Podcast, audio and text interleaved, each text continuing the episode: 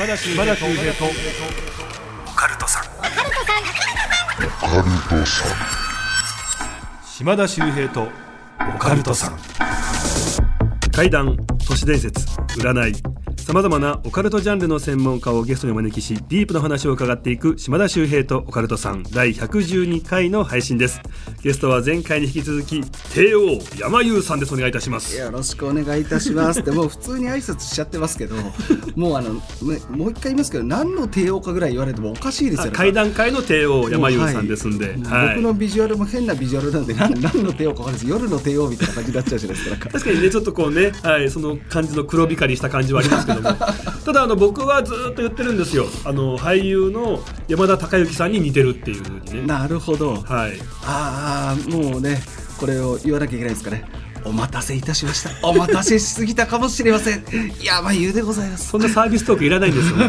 お願いいたします。怒られたひどいやっ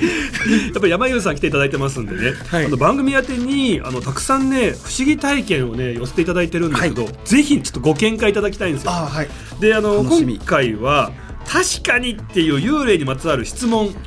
と、はい、もう一つね体験談を送っていただいてますのでふたつ、はい、あの紹介したいと思います、はい。まずこちら質問ですね。ペンネーム馬波さんからいただきました。ありがとうございます。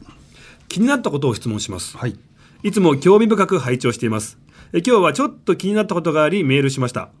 オカルト系が大好きでこの番組はもちろん様々な番組や書籍を見ているんですがふと思ったんです。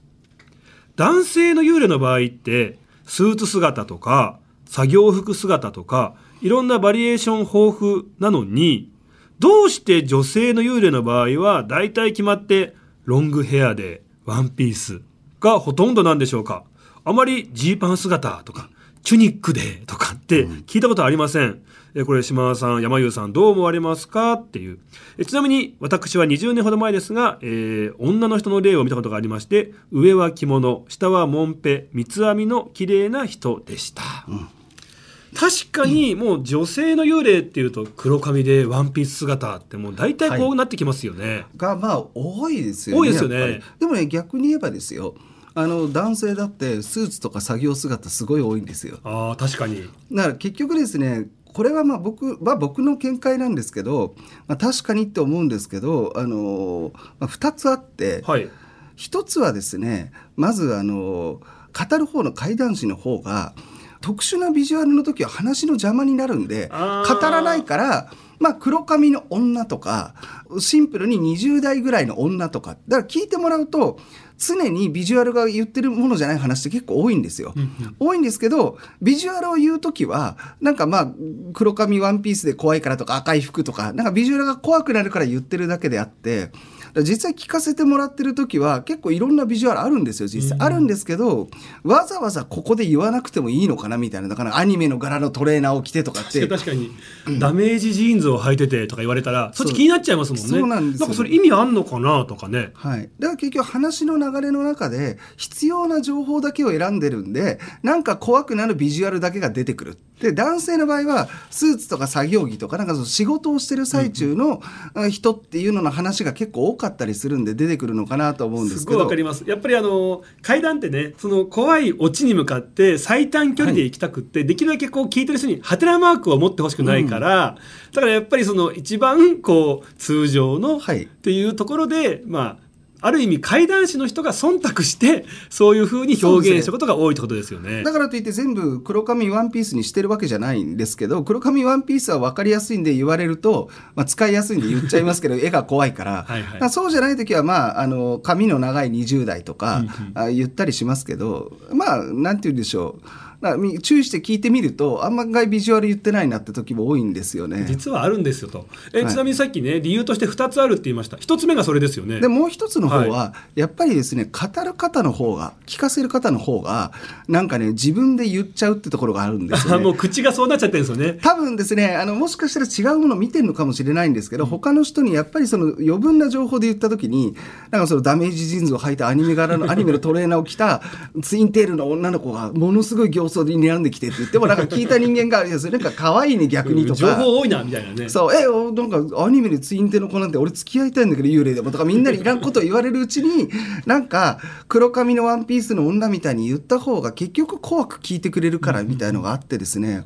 だなんか怪談師なんかに聞かせるときに余分なことを言ったりいらんことを言うと信じてもらえなかったりなんかバカにされるんじゃないかと思ってわざわざその部分を変えちゃってる人もいるんだろうなっていうのはね私感じるときがあります。なんかわかります。やっぱ実はロングヘアワンピースだけじゃなくていろんな格好の幽霊を見たっていう話あるんだけども そうですね、そこを省いてるだけですよっていうことですもんね、はい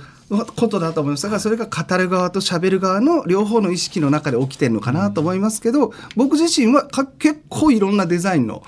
あの実はあるんですと聞きますね。やっぱりありがとうございます、はい、あとなんか拾ったのがなんか薄暗い中でなんか人間っぽいの見えたなっていう時にやっぱりこう黒いのとなんか白いのが見えると、はい、黒髪のワンピースの女性ってか脳が勝手にそういうふうに人の姿っていうふうに認識しちゃうから、はいだからそういう表現になることもあるんじゃないかって話もありますよね、まあ、それはあると思いますよね、うん、やっぱり、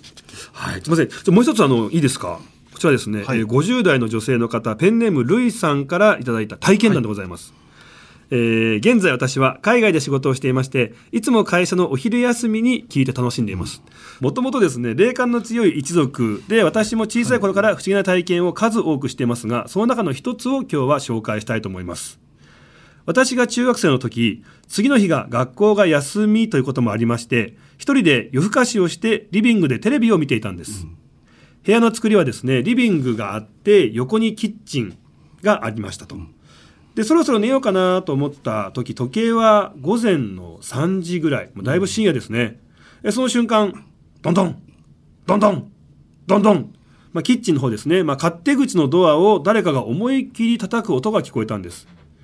振り返ると勝手口、透明なガラスではないですがうっすら影が見えるタイプのドアです。そのうっすら見える向こう側に青白く光る大きな人影が見えたんです。あ、誰か来てるんだみたいな。あまりに怖くてキャーと叫ぶと父と母が深夜なんですが奥の部屋から飛び起きていきました。勝手口の方を指すと父が勝手口かと言って外へ飛び出していったんです。実家は敷地に砂利を敷き詰めているので誰かが家に近づくと砂利を踏みしめるザッザッザッという音が必ず聞こえます。ですがその時は何の音もしなかったんです。外へ飛び出した父は残念そうに誰もいなかったと言って戻ってきました。なぜ残念そうなのか分かりませんが、うん、その時突然電話が鳴ったんです。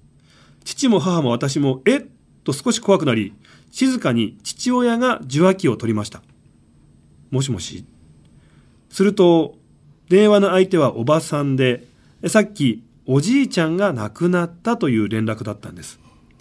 考えてみるとおじいちゃんは明治生まれなんですがとても背の高い人でひゃくはちじゅっセンチくらいでした。遠方に住んでいたおじいちゃんですが、えー、おじいちゃんがさよならを言いに来てくれたのかなと思いましたがドアを開けたらどうなっていたんだろうと思うととても強烈な出来事です。おじいちゃんはそれっきり出てきませんがあちらの世界でも活躍していることと思っています。ああ、やっぱり亡くなった家族が会いに来るっていうのって、まあ、あの定番の話といえば定番の話なんですけど、えー、でもまあこれだけはですねよく怪談師なんかでも話すんですけど、まあ、これはね本当に普通の人間にも起こりうるよねみたいなやっぱり一番強い絆の部分ですからなんかまあこの話だけはよくみんなあのただ亡くなる前に虫の知らせかとかいう話も普通にされますけど、えー、いやこれはね本当に起こりうるもうなんかことなんだなと思うんですよね。そうですね。僕自身も実はですね母方のおばあちゃんが亡くなった時に、はい、あの思い出がありまして、ね、このおばあちゃんっていうのはもうガチンコのですねあの、まあ、思想がありましてとにかくですね一切あの世はないっていう人だったんですねまあちょっとした、まあ、いくつかの思想があったんですが絶対にあの世はないんだと。ね、僕なんかはこういう話好きだったんであんたよくそんなの好きだねみたいになってたんですけどでばあちゃんがですね、まあ、がんになって亡くなるってなった時に、まあ、ずっと入院してたんですがちょっと落ち着いて今日しばらく大丈夫だからって病院に言われてあの自宅に帰ってきた時あったんで、はい、母親から今日だったら会えるわよって言われたらばあちゃんに会ってでもほとんど意識ないんですよでも手を握ってで家に帰ってですねこう一人でですねいたんですけど部屋の中がこう暗くしてた寝室が急に真っ青に明るくなった、えー、明るくっていうかね青いライトあるじゃないですか、はいはいはい、部屋中が照らしたみたいになってブルーライトみたいなでそれがしばらくして消えたん で, でびっくりして僕はあの一回思うところがあって電話をしてみたら母親があんたにかけようと思っててなんで分かったのって言ってさっきおばあちゃん亡くなったよって言われてでばあちゃんは僕にもうね、ぜあんたねないけどないけどでもおばあちゃんがもしね本当にお化けとか大好きなあなたのために死んだ時にあお化けの世界あるって思ったらあんたに一回だけ絶対教えてあげるからって言ってくれてたんで、僕は部屋が真っ青になった時におばあちゃんだと思って、僕はあれ以来あの結構決意を固くしてこのまま階段道を進もうと思いましたね。あの世はあるんだよというおばあちゃんからのメッセージだったわけですもんね。はいはいはあ、いや僕もあの父親が高校の時亡くなってるんですけども、はい、もうがんで入院してたんですね。である日僕はあの片道いちじかんはん往復さんじかんの電車通学だったんですけど、はい、その日の朝に限って普通に駅行ったんですけどなんか気が乗らないんですよ、うんうん別に不良でも何でもないんですけど、うん、なんか学校をサボりたいなと思って電車乗れなくって電車乗らずにあじゃあどうしようかなと思ってじゃあ父ちゃんのお見舞いに行こうって病院に行ったらギリギリ間に合ったんですよ。で当時携帯も持ってなかったんでもし電車乗ってたら絶対に間に合わなかったんですよ、はい、とあれやっぱ今でも不思議というかうああ父ちゃんが最後呼んでくれたんだなだから最後会えたんだなっていうふうにしか思えないですね。いや、やっぱりこういう家族の虫の知ら最後のね虫の知らせみたいな本当にみんなあるので、うんまあ、だからなんかなんて言うんでしょうねもうこれはあの世があるとか宗教がどうとかいう問題じゃなくてなんか死ぬ人が死ぬ時にね強い絆で結ばれてたらそういうことって普通にあるよねと僕はもう本当に思うようにしてます、ね、いや素晴らしい話ありがとうございます、はい、さあ、えー、この後ですね山優さんに怪談話を披露していただきたいと思います、はい、最後までよろしくお願いいたします。島田秀平とオカルトさん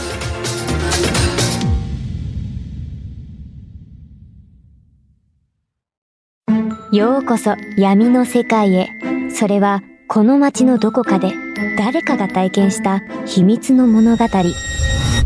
怖いライトゾーン福原遥がご案内します。詳しくは日本放送ポッドキャストステーションで。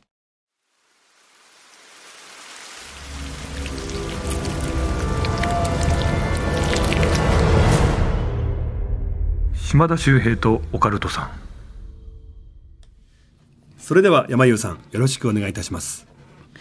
はい、えー、ちょうど先ほどですね、まあ、あのせっかくですからね今回はじゃあいただいたお便りを受けてみたいな話をしようかなと思いまして、自分自身のねこのおばあちゃんの話は先ほどしましたんで、さっきねこう服装がえなんでこの服しかないのっていう話だったんでね、僕はこれからものすごく変わった格好が出てくる女性の話をします。だから服装に意味があれば階段に出てくるんだよっていうお話をしようと思います。でもこの話を聞かせてくれたのが仮にお名前近藤さんとしておくと、私昔ですね経済誌の記者とかしてたんですね。で記者仕事をしてた時に、まあ、やっぱり知り合いになった記者の方 で, でこの人はもう経済ビジネス一筋のベテランの人で、私が好きなのはオカルトとか心霊なんて、まあ、一切信じない人です。まあ大体バカにする人ですし、そもそも生きてる人間の方が恐ろしいっていう人なんですが、でも彼が僕にもね一個だけ怖い思い出があるんだよって話してくれたのがこの話なんです。で近藤さんがこの取材をした時の話なんですが、にせんねんだい初頭の頃ですね。この頃はせんきゅうひゃくきゅうじゅうねんだいにまあバブルがはじけまして、うん、リストラなんて言葉も出ましたし、就職氷河期、まあ、私なんか完全に就職氷河期で、えー、就職しちゃった口なんですが、でもどんどんですねやっぱり銀行が借金を持っていたので、借金を返せない、銀行が倒産しちゃうとまずいんでって言って、今度は有料な経営をしてたところなんかからも急にですねあのお金を全部返せなんて言って貸し剥がしとか、まあ、いっぱいあったわけですよ。でこんな中でですねやっぱり食品業界っていうのなんかも特に苦しかったんですね。でまあ、売れなくなりますし、もともとですねあの原材料費が高い世界なので、まあ、利益が少ない。だからこういうところで有料経営してるところって難しいんですよ。でこの近藤さんが食品業界を担当してたんですね。経済の雑誌とか新聞やってた時に、で、まあ、この中でちょっと地方の中小企業なんですけど、まあ、にだいめの社長がすごくやり手 で,、うん、でこの、ね、ご時世に変な借り入れもせず黒字経営 で, で、まあ、あの業績を伸ばしてる。あこういうとこ取材したいな、元気になる話題だなと思ったので取材を申し入れて快く OK をもらってる、まあ、にはくみっかぐらいで取材したらしいんですね、はい。本当にですねこの社長っていうのが気さくな人 で, でこの会社もですね、まあ、この社長のもとにですね一体になっていて、だから工場からも経理営業いっぱい全部紹介してくれるわけですよ。で全部会社中紹介してもらって、で、まあ、ここいいないい記事になるなと思って、まあ、えー、ふつかめですよね。ここでですね、社長に最後にですねインタビューをする、まあ、もうすでにしてるんですけど、最後のインタビューを社長室でしようとなった。そしたらね、社長がまあね、今ここ、まあ、彼のねいる時に近藤さんとその前に社長がソファーに座って、であとはまあ秘書の女性とそれから広報の男性しかいないんですけど、この前でですね、いやこのメンバーしかいないから言うけど、実はさバカにしないで聞いてほしいんだけど、俺さすごく怖いもの見ちゃったことがあるんだよねって社長が言い出して、ええ、まあこんなのもねこぼれ話にいいかと思って、何でしょうって聞いたら、まあ社長が話し出したんですね。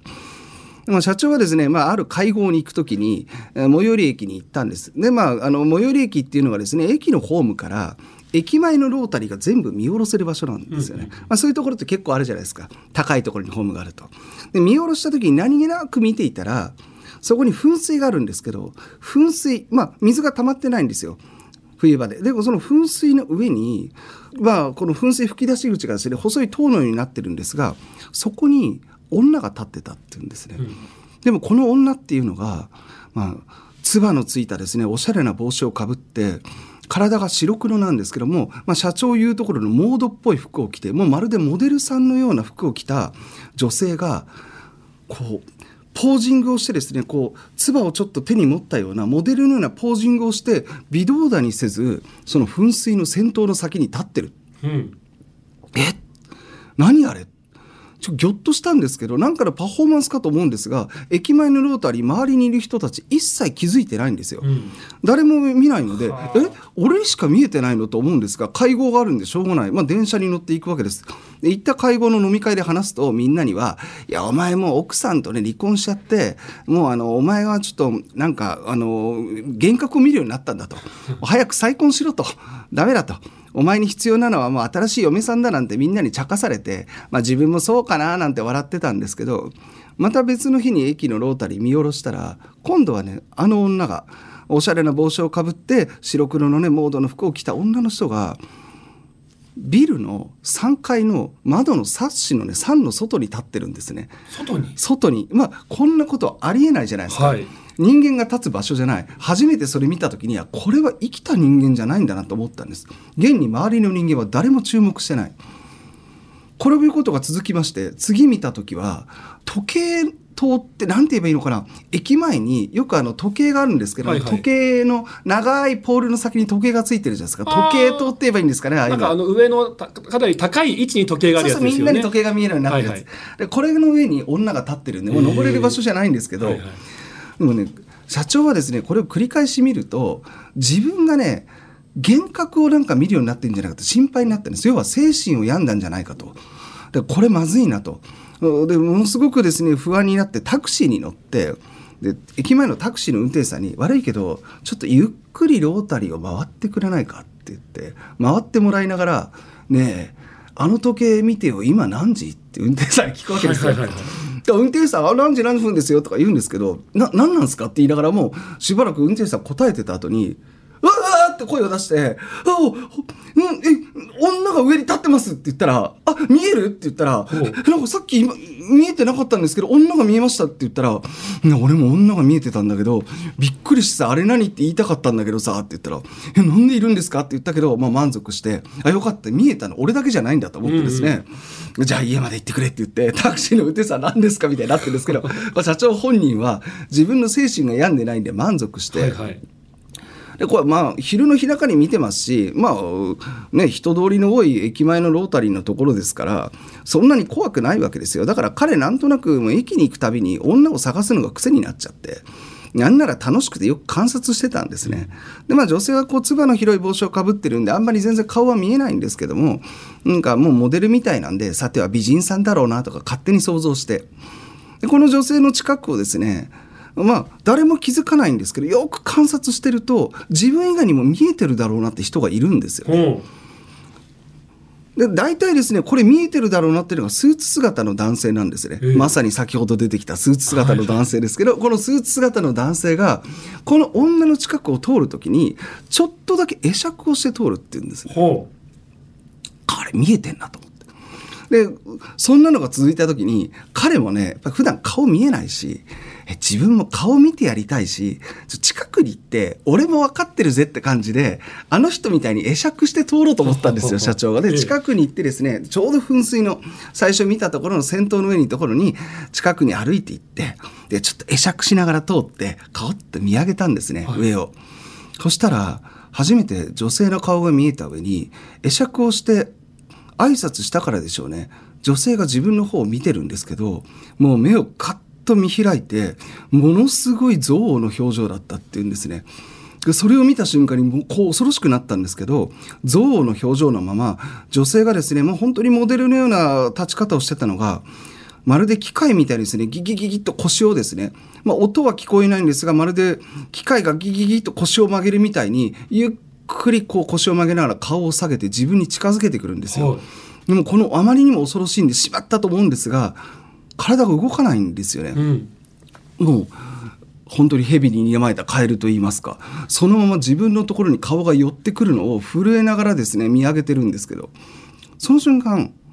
どうかなさいましたかで急に肩をぐっと掴まれたんですよね、はい、はっとしてみると普段いつもあの挨拶してる会釈をして通ってるサラリーマンの男性がどうかなさいましたかって彼の肩を掴んでるんですよ、ええ、でその男性も無表情に自分を聞いてくるんですけど掴まれたことで体が動くようになったんで、うん、そのまま急いでね逃げたんだと。でもこれはまずいものをねやっちゃったと思ったんですけど以来ロータリーに行くともう自分が見えてるということを向こうも気づいたからでしょうね。どんなに離れていても女の視界に入る場所であれば必ず社長の方に顔を向けてくるようになってもう怖くて二度とそっちを見れない。だから世の中には見えてはいけないものあるいは見たものを気づかれてはいけないそういうものってあるんだなっていう話を、まあ、近藤さんの前で終えたそうなんですね。話し終えたら社長もなんかですね気が抜けたみたいになってぼーっとしちゃってるんですけど、近藤さん話聞いてる間それどころじゃないんですよね怖くって。というのも社長がこの話をしながら横に座ってる秘書兼あの奥様っていう人がもうその唾をかぶって白黒の服を着て話に出てくるのと全く同じ格好してす、えー、横に座って自分の方を目を見開きながら何も言わずに見てきてるわけですよ。でこの奥様がまるでいないかのように社長は喋り続けてるんですけど、この奥様秘書兼、まあ、あの奥様っていうので、まあ、秘書とは言ってますがほとんどですね何かするわけじゃなく社長に無言でちょっとスケジュールを見せるとかで、まあ、社長のもちろん最初に紹介はされたんですよ。ですけどそんなにお話も全くしてないですし声も聞いてないですし、まあ、向こうから頭下げられたぐらいででもさあの全部についてくるわけではないですし、で、まあ、今ですね最後のところでっていうんで、まあ、その広報室長と秘書の奥様っていうのだけだったんですけど、この奥様が横に座って自分を見てるこの奥様がまるでいないかのように話をしてるっていうのが、まあ、ものすごく怖くなってしまって、そうですね奥様も何も言わないん で, で社長はぼーっとしてるんで、まあ、とにかくですねいやこのふつかかんありがとうございましたって言ってですねもう挨拶をしてもう社長が返事をしないんでもうそそくさとですね荷物をまとめて社長室を出るわけです、はい、で, もでも出る時にもう一回ね挨拶するしかないんでいやありがとうございましたって頭を下げたんですが、もうぼーっと後ろを向いて外を見てる社長とは対照的に奥様の方は首を後ろに向けて自分の方をじっと見てる。その目が合った瞬間にものすごく怖くなって体動かなくなっちゃったんですよ、うん、そしたらどうかされましたかって言って肩をつかまれて、それまであんまり喋らなかった地味な広報室長が 無, 無言のね無表情のまま彼の肩をつかんでギュッと力を込めながらどうかなさいましたかどうかなさいましたかって何度もささやくように聞くんで、まあ、すごく怖くなったしそのおかげで体も動くようになったんで失礼しましたありがとうございましたって逃げるように帰った取材があったんだよねって言って、結局その記事どうなったんですかって言ったらいや実はさ結局この記事お蔵入りになったんだよ、原稿をまとめてる間にその社長さんというのがお亡くなりになっちゃったんだよね。で亡くなった後に例の広報室長から連絡があって、うん、よければ、まあ、あの社長のね弟が新社長に就任したんでもう一回取材し直しに来てもらえませんかと、やっぱり亡くなった先代のねそのにだいめの社長の記事はちょっと厳しいのででお願いできませんかって言われたけど断ったそうなんですね。というのもこの社長にですねふつかかんかけてずっと会社中工場から経理から営業からもう隅から隅まで案内されたのに社長の弟っていう人には一度も会ってないんですよね。一体新しく社長になった社長の弟って一体誰なんだろうと思うと怖くなって結局取材はできずじまいだったよって聞かせていただいた話です。この話だとどうですか、やっぱりつばのついた白黒のモードの服を着たモデルのような女っていうのが出てきますんで、えー、ちょっとですねこんな話もあるんだよということのアンサーで語らせていただきました。ありがとうございました。いやすごいな、全く用意してない話をね即興でねじゃあこの話ってことでね出していただいたんですけども、なんか今の話聞いてるとその奥様と広報室長が本当にいる人なのかなとか考えちゃいますよね。これちょっと不思議ですよね。なんかあの、えー、いわゆる幽霊の話っていうよりはちょっとこれは何だろうというあのもう人によってはですよ受け止め方いろいろあって、この話はいやこれは宇宙人ですよっていう人もいるわけですよ。もうだからそういうふうに突拍子もない方に答えを見出した方が気持ちは楽かもしれない、うんはい、宇宙人のなんか分かる女は何かなんでじゃあそこにいたのか分かるんですけどロータリーに挨拶してる広報室長は分かってる人間かそれからそれも宇宙人の人間の中に溶け込んでる宇宙人ですとかいう人もいて会社を乗っ取られたんだとあだからいるはずもない弟っていうのがどっかから湧いてきたんだと。まあ、でもいるはずのない弟ってでも血縁じゃないと来れないじゃないですか。そうですね。じゃあどうなったかっていうと、まあ、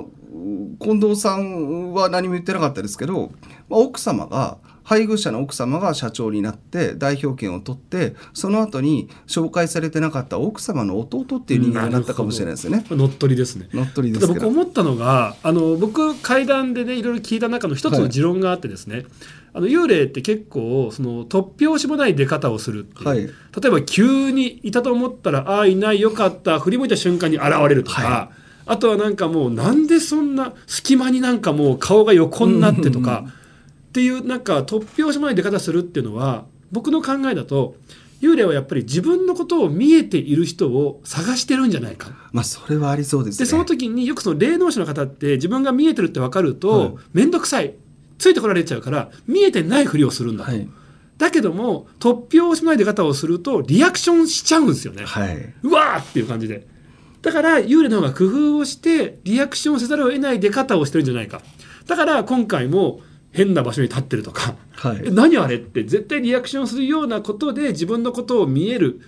人を探してるっていう中でさらにそのスーツの男っていうのがあ今見えましたどうかしましたって言ってそのふたりがワンセットになって、うん、自分のことが見えてる獲物を探してる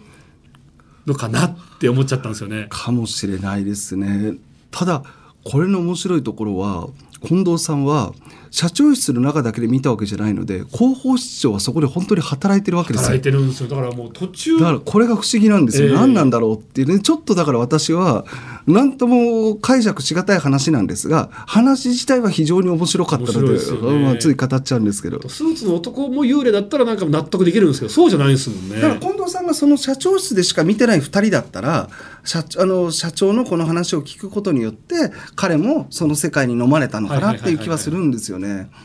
ただまあご本、まあ、分かんないですけどもご本人としてはあのいやいやあれはそんな幽霊とかじゃないって、まあ、本人は言い張ってたので、まあ、ちょっと本人はまあそういうの幽霊見たとは言いたくなかったのでなんかとにかく良くないものをやばいものを見た社長が俺も見たみたいな感じなんで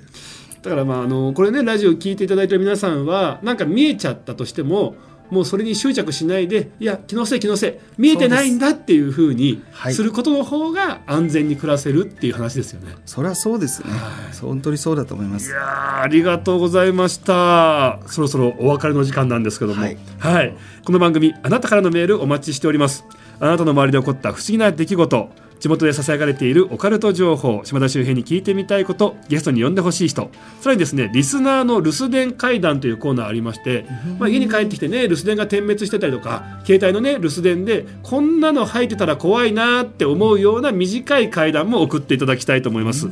宛先は オーシーティーアットマークオールナイトニッポンドットコム オーシーティーアットマークオールナイトニッポンドットコム です。さあ次回山優さんゲストの最終回でございます、はいまあね、次回どんな話をご用意されてるんですかって聞いても、きっとまたその時のね流れで話決めるんでしょうからそうかもしれないですね。はい、はい、また期待してますんで、はい、はい、よろしくお願いいたします。というわけで、島田秀平とカルトさん、次回もお聞きください、はい、島田秀平の開運ワンポイントアドバイス。今回ですね、仕事運、出世運に非常にご利益があるという東京にあるパワースポット紹介したいと思います。場所はですね、虎ノ門ヒルズという有名な、ね、名所がありますが、そのすぐ近く、本当に東京の都心です。愛宕神社という場所なんですね。ここはですね、出世の石段というはちじゅうだん以上の非常に急な階段、石段があるんですが、こちら出世の石段と言いましたが、この石段を登ると、えー、出世ができる、まあ、そういうふうに考えられているという石段なんですね。